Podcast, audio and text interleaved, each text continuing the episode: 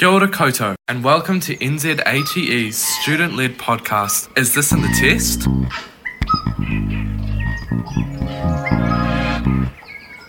Today's topics of discussion will be the two films of Tsotsi and Eye in the Sky. We will be diving into these films, their themes, what they mean, and how you could utilise these in both an NCEA and a scholarship essay. So, to begin with, we will discuss simply some of our favourite scenes from both of these movies. To begin with, a scene that which stuck out to me in Tsotsi was his flashbacks to his childhood trauma.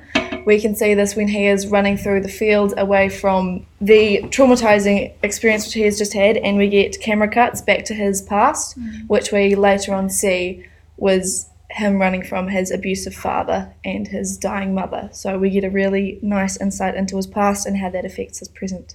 I mean, that kind of also reflects the current situation he's in because he's now trying to be a better father and he did kind of shoot the mom. Yeah. and she is now Giving kind of dying. yeah, the life he So, never. So it's a Yeah, big parallel He's between reliving his childhood as a way of like redeeming himself almost. yeah. Be the father he never had. yeah. Yeah, daddy issues.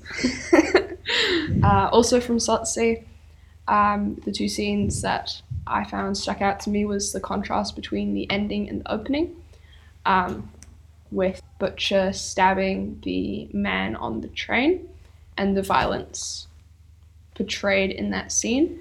Uh, in comparison to the ending where Tsotsi returns the child to its parents and the growth and compassion that he had, even though it was really difficult. Yeah, because he didn't know if they'd shoot him or not. Yeah.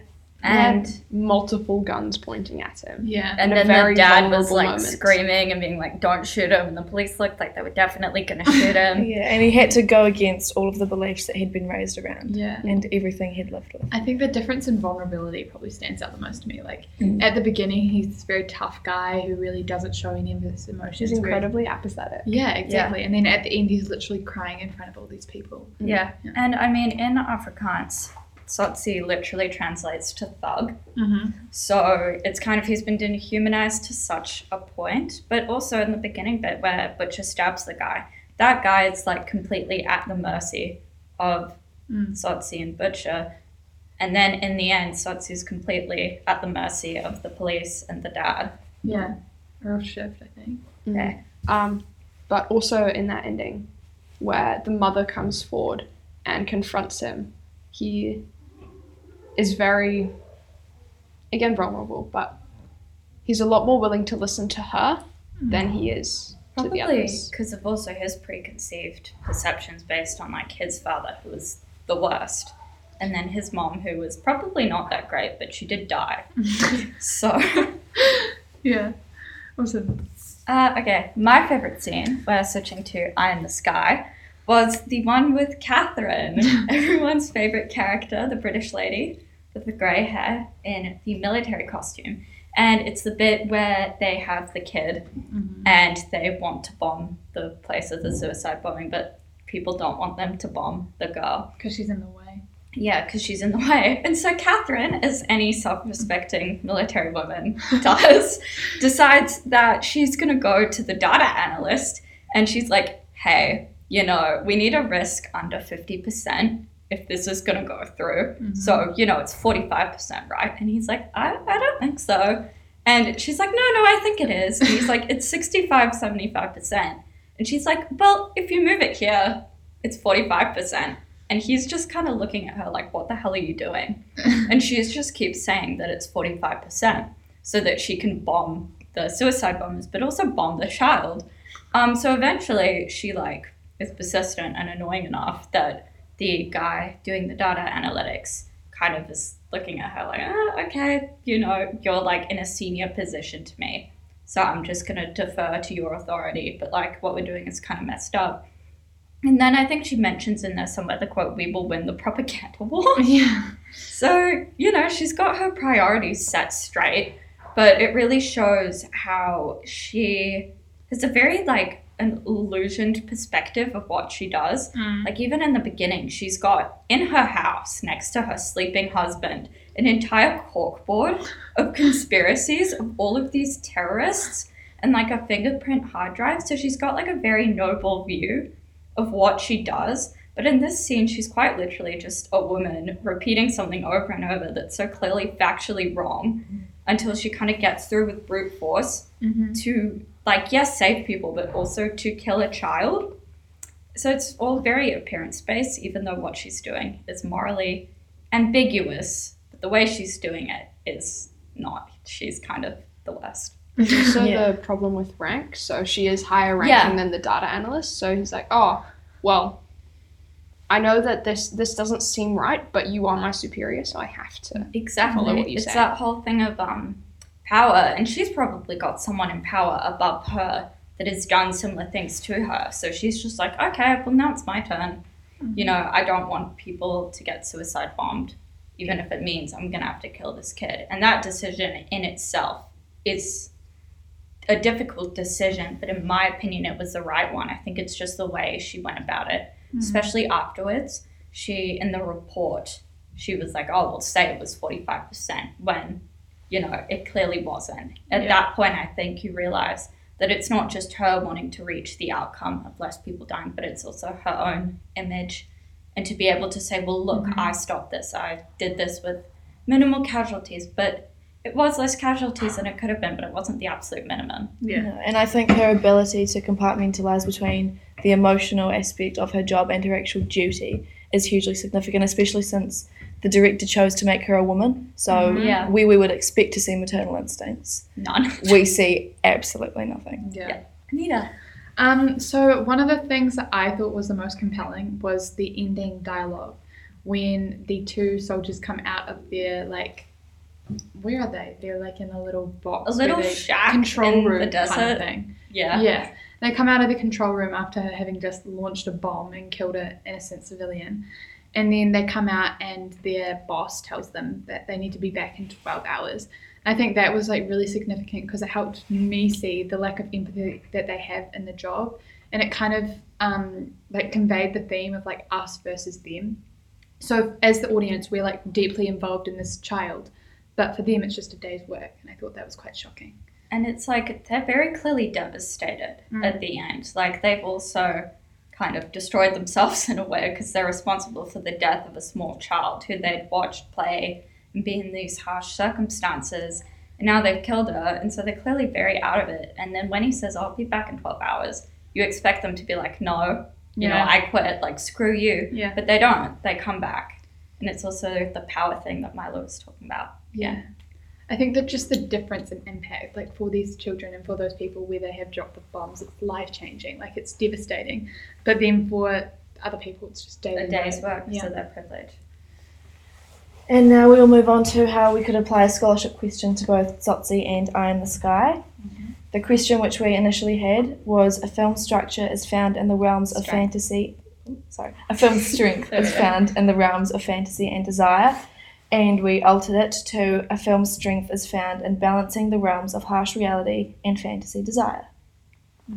Okay, so for skull questions, obviously you can change them a bit. And so by bringing in a second element of like reality, which is very present in both films, makes it a bit easier to dissect and you'd be more likely to get scholarship or get a higher score mm-hmm. because of the comparison. Um, so if we wanted to look over the general ideas related to, to that question in each film, We have in Tsotsi how he was already in a very harsh reality as a child. and the um, child he picks up and carries around in the bag. Yeah, he Is- uses as a fantasy for what the life he wanted to live. Yeah. Yeah, because Tsotsi, he's very much, everyone else around him is like, what are you doing? They're very grounded in reality, and he is living in his own personal fantasy. I feel like he's really just trying to live through the child that he's got. Exactly. Yeah, live vicariously Yeah. through the child. I mean, we talk about it a little, but um, the idea that he's named him David, which was his name, so he's kind of trying to name him as who he used to be to try to like. He sees himself in the child. Yeah, exactly. Yeah. And David, also in the Bible, there's a story of David and Goliath, which is like the small kid who kills this giant with a single rock. And I think Tsotsi, in some way, equates him and David to this like small force who's going to take on the world Mm-hmm. and everything that's been stacked against him. and But the system that Yeah. put Tsotsi in the position that he's in, like his alienation from society, is a kind of general overview of what Goliath is. So he Yeah. and the child are fighting against all the odds to Yeah. Overcome such a massive. He target. does have this fantasy that he'll just miraculously win. He'll be able to take care of this baby. He's going to be able to like, you know, regain his childhood and that just like can't happen. Yeah. And that's the Yeah. reality of it. Like And the audience knows. And the characters around him knows. Miriam, the mom that lives nearby him, everyone knows but him. Yeah. And so it's kind of balancing that. Yeah, and I think in this um, film he's really battered by reality. Like he doesn't want to face it, but His in- Yeah, his intentions are come from a really good place, but his perception of what he's doing is incredibly warped. Yeah. warped. It's so Yeah. skewed. Yeah, and his desire is to make the child's life better and theoretically make his past better, but the reality which he has is that he is so making the child's life so much worse, making mm-hmm. his health worse, everything, and we can see that how through the examples of the newspaper da- Yeah. nappy, the ants that were left all over the child from poor care, the lack of feeding. Try to get him to chug condensed milk. yeah, Yeah, so And The- like it's sad because he doesn't know any better because that's No. how he was raised. Like his mom died, he had no maternal instinct yeah, no, or so knowing how to. So while his Yeah. intentions were good,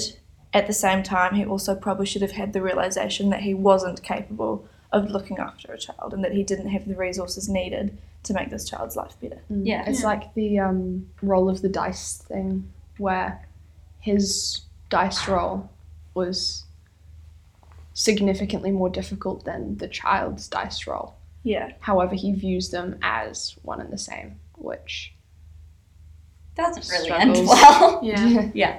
Okay, Perfect. so moving on to Eye in the Sky.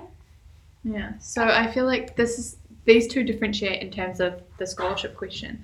Um, in terms of Tsotsi was more about like the character um, has a fantasy, and as the audience, we're watching the character battle the fantasy and the harsh realities. Whereas Eye in the Sky is more the audience has this idea of what they expect to happen. They expect Yeah. the girl will be saved, and everyone who's like the bad guys will get killed, the good guys will be saved.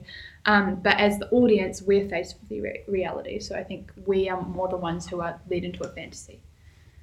Yeah, um, and especially I think the moment that really cements the whole um, audience balancing of fantasy and desire, um, the fantasy and desire and harsh reality, the bit that really crushes that, where you're like, oh my god, this is horrible, is the scene where the girl's selling bread outside and the guy that was controlling the little robot thingy bug that goes into the house gets the child to go buy the bread.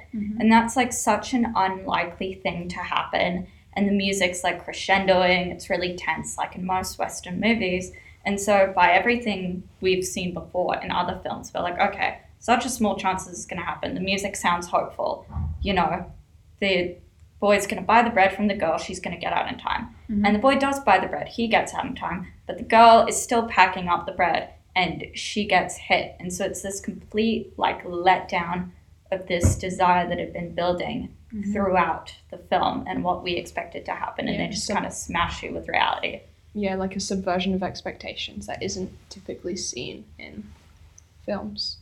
And we can also see different desires within the characters of the film. If you look at Catherine, her desire is very different to those who are actually controlling the bomb in terms of the well being of the girl. Mm. And then there's also the aspect of the propaganda war, and some have the intention of winning the propaganda war and keeping that at the forefront of their mind. So the well being of the girl is different depending on which character you're looking at. Yeah. And then um, the scene Anita was talking about before, the whole be back in 12 hours, even though like the audience's desire, fantasy of what was going to happen, the girl's dead at this point, is still like pretty crushed. When they walk out and the person above them's like, oh, you did great work. Like, did they do great work? Not really. Um, but he's like, come back, be back in 12 hours. And these two characters, seen by the acting of the guy from Breaking Bad and then the other woman, are like so emotionally devastated. They've been crying their eyes out. And they come out, and you still think, you still got this little bit of fantasy and desire in the audience's mind that okay, they're going to say screw you, we quit, Mhm. but they don't because the reality is they've worked their whole lives to get to this position. Where are they going to go? Yeah, and Like- their, their moral corruption is pretty much in the job description. It's just something they have to do. Yeah. They have no other option. No. But to keep going, because what are they going to do? Like become homeless for one girl in a different country that they had to kill to stop a suicide bombing? It's Mhm. like a very corrupt situation, and it also brings up utilitarianism. Which yeah. is Um, common across both of the films. Yeah. like the greater good. You can do one really horrible thing, but if it saves a more amount of people, then you know, is that what you should do? Is it excusable? Yeah. Yeah. And that's another aspect of the harsh reality, which we really sh- is sort of shoved down our throat at the end of the film. Yeah. It's Yeah. also linked to the short story, The Ones Who Walk Away from Omelas, where the um, fantasy of the story is not believed until it's revealed that there is a tragedy horrible. involved. Yeah. Yeah. So ultimately, we kind of feel like you need the balance of fantasy and um, reality because without the reality, you can't actually believe the fantasy. You need to have then- that hope yeah. that there is something else. Yeah. That there is something that Yeah. either you can get through or that the characters can get through. And without the fantasy, there is a much lesser impact of the reality. Yeah. It's just miserable all the time. Um, okay, so in terms of like breaking down the question word by word, um, to be really nitpicky about it, so like we said before, a film's strength is found in balancing the realms of harsh reality and fantasy and desire. So strength in terms of film is like what makes it compelling, impact on the audience, the narrative layers, how much you can dissect it. Yeah, so just another key word that we found in that question was balancing, which we re- reworded. Um, and we would define this as using both of them for a purpose to enhance each other. So that's the part we talked about, why, how, why you need fantasy, desire, and harsh reality. Um, and so they work in tandem and they're intertwined. And uh, looking at the harsh reality, it's sort of what is actually happening, how it's morally ambiguous, uh, the time and environment. It sort of takes you, makes you take a step back and look at it realistically, not what could be, not what you want to happen, what is happening, and what is likely to happen with what you're left with, with, with the environment that they're in, what actually is feasible to happen. So it's in Tsotsi, it's very much what the characters want and the desire for a happy ending from the characters. Tsotsi just wants everything to be okay and for everyone to be happy. Um, in Eye in the Sky, it's the audience wants that humanity, that happy ending. Um, and for both films, the preconceptions of the audience about the films is for that happy ending to exist. Yeah. So once we go from that into the actual skull essay, now compared to NCEA, scholarship essays are really focused around ideas, hmm. not necessarily so much like the techniques. Like in NCEA, you go, here is my big idea, here is a little idea for the paragraph, here are two techniques. In Skull, you can do that, but it won't get you very far. So, with our overarching question, we came up with like three little sub questions of ideas that hmm. you can dissect. So the first one is for paragraph one, where we examine Tsotsi on its own. Is Tsotsi's strength as a film is found in the balancing of Tsotsi's fantasy and desire against the known harsh reality. Yeah, and then wherefore, as in paragraph two, focusing only on Eye in the Sky, um, our statement would be Eye in the Sky's strength as a film is found in the balancing of the audience, audience's expectations of fantasy and desire versus the harsh reality. And then paragraph three. For paragraph three, you would compare and contrast the both. You'd take the similarities and the contrasts and analyze them. So, in terms of similarities, sort of the main one that sticks out is the sacrifice of the fantasy and desire, which occurs in both. Yeah. So why don't we go through and we'll break down how we Yeah. would approach each paragraph. Okay. So paragraph one, um, with the balancing Tsotsi's fantasy and desire, will bring up utilitarianism, like we mentioned before, the greater good. Um, the fact that the he calls the kid in the bag David, which is his name, David and Goliath. it's very much a him and the child versus the world. Um, however, the reality is that while the child brings out his humanity and shows him how to be a better person, he greatly decreases the quality of life of the child. Mm. Um, Miriam is the catalyst for his growth as a person, um, but both her and the audience know that he cannot continue living in Yeah. his false reality. Yeah, I feel like Miriam really is the catalyst because she is the one who actually grounds him in reality. Mm. She kind of says like, "This is actually what's happening. Here's what you can do." Instead of before, he was just kind of like floating around this sort of fantasy Yeah. world. Uh, she shows him, she shows him kindness, and the humanity that he didn't get shown for a large portion of his life.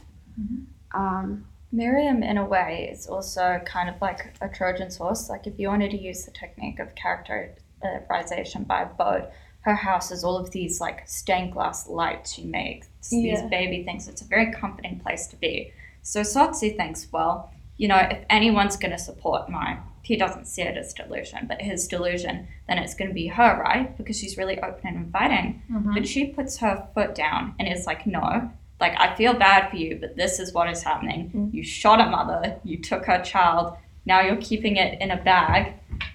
Um, like, it can't live like this. You don't have to give it back if you don't want to get arrested, but you know, give it to me. And I feel like she's ultimately the final weight on that scale of fantasy and desire and harsh reality that kind of tips it over and makes Tsotsi have like an oh my god kind of moment. Yeah, definitely. Um, and then there's also kind of the moral dilemma because, like we mentioned before, Tsotsi doesn't know any better. But No. also, there's the question that Milo brought up does he have the responsibility to recognize that he doesn't know any better? And as such, he can't give this child what it needs. when all he's known has been like that alienation, that disgust, that avoidance of human contact, kindness, vulnerability. Yeah. He, yeah, he doesn't know any better, but he hasn't been given the opportunity to learn and to find out how he deserves to be treated. Yeah, I feel like his fantasy, in a way, is that maybe he thinks on some level he can learn, that he can look after this child. Um, Even And- the act of trying proves that yeah, he that has he at least really a little bit. wants to try. But the saddest thing is, and the really harsh reality is, is that even though he deserves to try, he deserves to have redemption.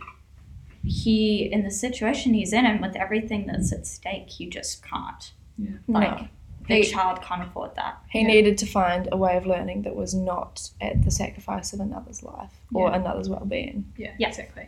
Um, so now moving on to the second paragraph, which is all about Eye in the Sky, and just reiterating, reiterating, we're saying that Eye in the Sky's strength as a film is found in the balancing of the audience expectations of fantasy and desire versus the harsh reality.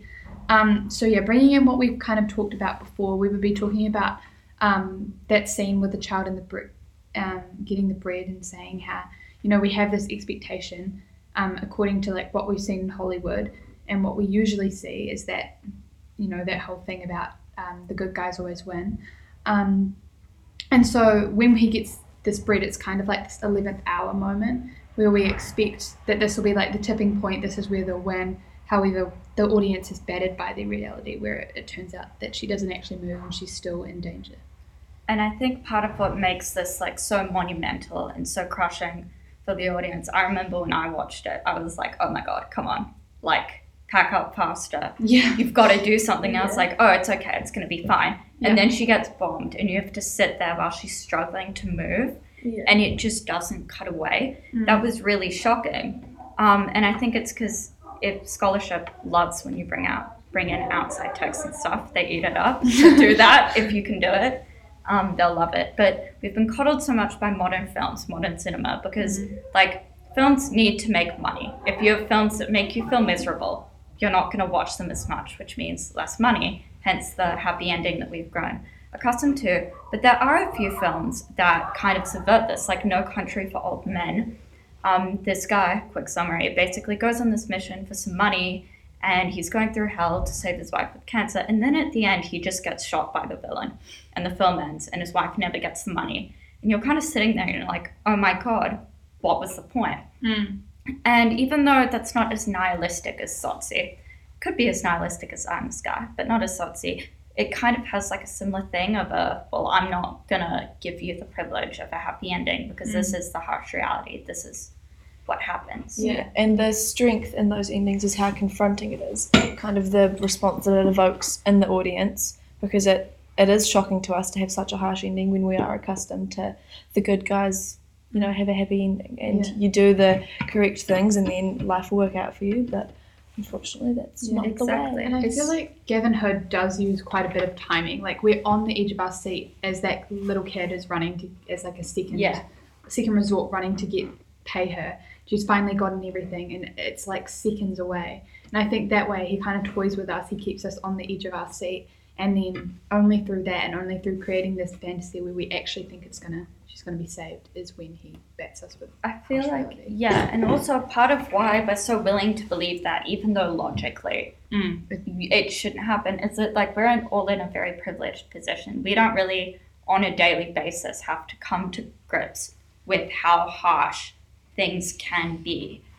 Um, for people in the girls' situation, for people situation in Kenya, we don't really see that on a daily basis. And so on some level, we're like, well, we haven't seen that, so like it can't happen, right? Like we aren't as accustomed to seeing that kind of complete harshness in real life, which is why I think, at least in my case, I had such like a well, this can't happen. Like mm-hmm. they're not going to do that, And it does. and it does. it comes into the idea of art should evoke emotion, whether that is positive and makes like you feel joy, or whether that is negative and makes you rethink your personal view of the world and how you approach life and experiences. Yeah. Yeah.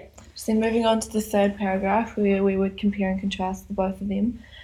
The similarities sort of lie in the whole idea of the sacrifice of the fantasy and desire and the utilitarianism, which is sort of an overarching theme throughout both of the films. Um, uh, in both of them, a child is used as kind of the centre of each movie. It is what is used to evoke that sort of, whether it's maternal, whether it's empathetic, whether it's sort of a feeling of, because the child represents sort of innocence Yeah. in both of them, someone that shouldn't suffer, somebody that doesn't deserve a bad ending, who has done nothing to create the situation for themselves, and yet, due to the harsh realities of the environments they are in, both of the children suffer. Yeah. At the cost of the fantasy and desire, which is wanted for other characters. Yeah. So I feel like Gavin Hood really weaponizes the symbol of a child to Yeah. toy with the um, with the audience's emotions and really create that um, emotional impact. And it kind of makes you think like, would our perspective of how deeply we care and how deeply involved we are in the fantasy change if it was adult? Like, let's say it was, say, a forty-year-old man who was selling the bread. We probably wouldn't. I think it absolutely Yeah, would I- change our perspective. the Yeah, idea yeah. of like premature pain like a child shouldn't have to go through pain and it's old people die more frequently than young people And like they've Yeah. lived their life. They've made all of these experiences. They've had it their time, but a child hasn't. They and they've got such a simple way of viewing things. They just don't understand.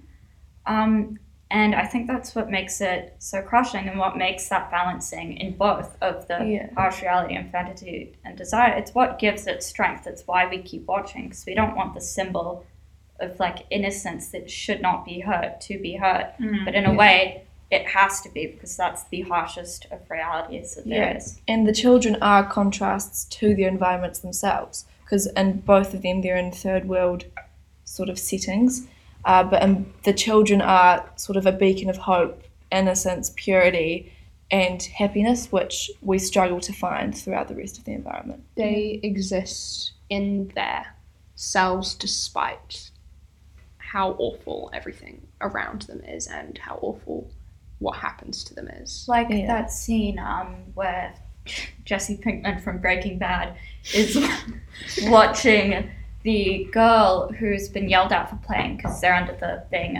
um, a harsh regime, they can't play, but she's just sitting there by herself and she's hula hooping, and her world is so horrible. But for this little bit, she's happy, and I think that really just demonstrates how unfair it is that children are often used as pawns in that game mm. between other people's desires and the harsh reality of what's happening. Yeah. Like Tsotsi wants to feel better about himself, so he's risking this child's life. Catherine wants to believe she's noble at the cost of this child. Yeah. And so they're really suffering when they can't defend themselves or didn't even put themselves in that situation in Yeah. the first place. and a contrast in the way in which Hood uses the children in each of the films is in Tsotsi, the child is sort of used for us to connect to Tsotsi's actual character. Yeah. It's a We aren't, vehicle. we aren't, yeah, we aren't connecting to the actual child. We are connecting to what it represents for Tsotsi, what it tells us about his past, and how that helps us connect to him in the present. And I, oh, sorry, just adding on, I feel like that kind of comes across. As you said, your favorite scene was when they were running through, and you see the flashbacks of the Yeah. child. I feel like it's only until we see that that we actually have the empathy and we want to watch. Absolutely, absolutely. And then in Eye in the Sky, we are connected to the child herself. We empathise with her. We are shown uh, her at the beginning playing happily with her family and how her parents love her. And we kind of, she's built up to us so that we can form that connection to her. And even being shown uh, all the other soldiers and the military peoples shown when we are shown their connection to her, that only helps to strengthen ours. So the difference in who we are connected to being Tsotsi through the child, and then in Eye in the Sky, we are connected to the child herself. That's the difference in Hood's techniques. And then also the bigger picture, like the actual harsh reality setting, um, who differentiates. So is harsh reality. It's set in post-apartheid South Africa. So it's talking about the townships and how this horrible segregation had happened, but it hasn't completely gone away. Like none of the characters, and this is another similarity, so it being the first, but none of the characters caused the situation of harsh reality climate they're in, but just by being born, they inherit it Yeah. and then they go to perpetuate it because oftentimes they just don't know any better. And they're still responsible, but if they don't know any better, then of course they're going to continue to do that. So in Tsotsi, it's post apartheid South Africa, the townships, the slums, the lack of education, the lack of resources. He, in a better world, yeah, in a better world, he could look after this child, but because of the actual country he's in and its state, he can't.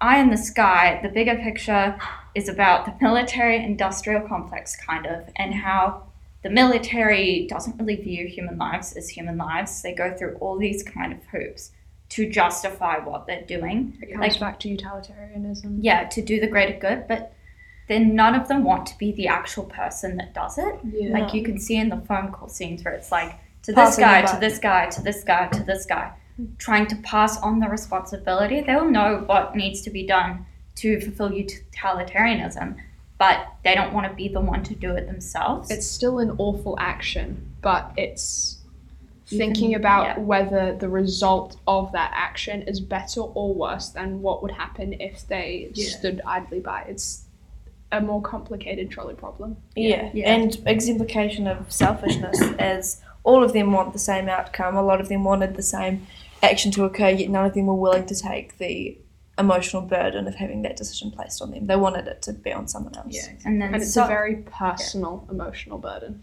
Causing someone's death is a very personal. And it contrasts to Tsotsi a bit because in Eye in the Sky, they do know better. Tsotsi, he doesn't. He's willing to take on any emotional burden. He's willing to do anything, but because of the country he's in, township he's in, he can't. So what he's willing to do, the people in Eye in the Sky aren't willing to do. And what the people in Eye in the Sky know, he doesn't know, which is very sad. No, and the similarity in the endings is the clarity and the sacrifice. Uh, in Tsotsi, we have him completely sacrificing himself. You know, he has no idea what's going to happen to himself, but he does it for the child.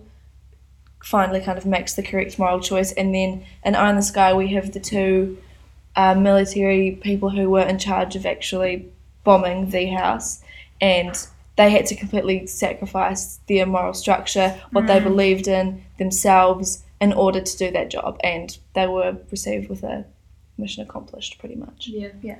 And so the last bit, scholarship essays, love connections to wider world, you know, original ideas and stuff. So what we mentioned a bit before about modern films, how they coddle us, the endings and stuff like that. If you include something like that, then people marking your essay will eat it up. Um, so mainly how modern films um, don't really use the balance of partiality and fantasy of desire, which is why it is such a strength Mm. in these two films by Gavin Hood, and they don't do that because they want to make money. No one wants to continually be miserable and then pay to be Yeah. miserable. And I feel like those films are really a form of escapism because Yeah. you can Yeah. easily like you can tell it's not true. Like if you think of Yeah. Cinderella, you it would never happen in real life. Exactly. But like those kind of things, they are trying to play into the audience's fantasy, and so they keep that fantasy and they keep it being like not tangible. Um, yeah, as Paris said, to keep selling people and to keep audiences enthralled. I think a really good example of this that you could bring up for this question is Once Upon a Time in Hollywood by Quentin Tarantino. Um, the whole premise of that is the Sharon Tate murders. What if it didn't happen? What if Mm. these two macho men busted in and saved her? Yeah. And it's like the complete antithesis to Tsotsi and Eye in the Sky. It's like literally rewriting history so that you can feel better about Yeah. it. There is no balance whatsoever. And regardless of your opinions on that film, it really highlights why it's such a strength Yeah. in these two other films. Yeah, and on a wider world sort of level, uh, it can be connected to the privilege of the audience because as we're watching it, we're looking at it from a perspective of complete privilege where we, first world have- country. yeah, Yeah. we've never been exposed to the sort of situation where those characters are, and I think that it puts us in a different position of viewing to those who aren't in such a privileged position. It takes us out of the bubble we have lived in our entire lives and Yeah. shows us that life is different Yeah, which again has is confronting. experiences and variety. Yeah. Which is, again, such a strength of that balancing Yeah. because I feel like a lot of people wouldn't reach that conclusion if these two films hadn't balanced fantasy yeah. and design harsh reality as well as they did. Yeah, I feel like that's what makes it stand out. Yeah. Listen, we're done. Woo, woo, woo.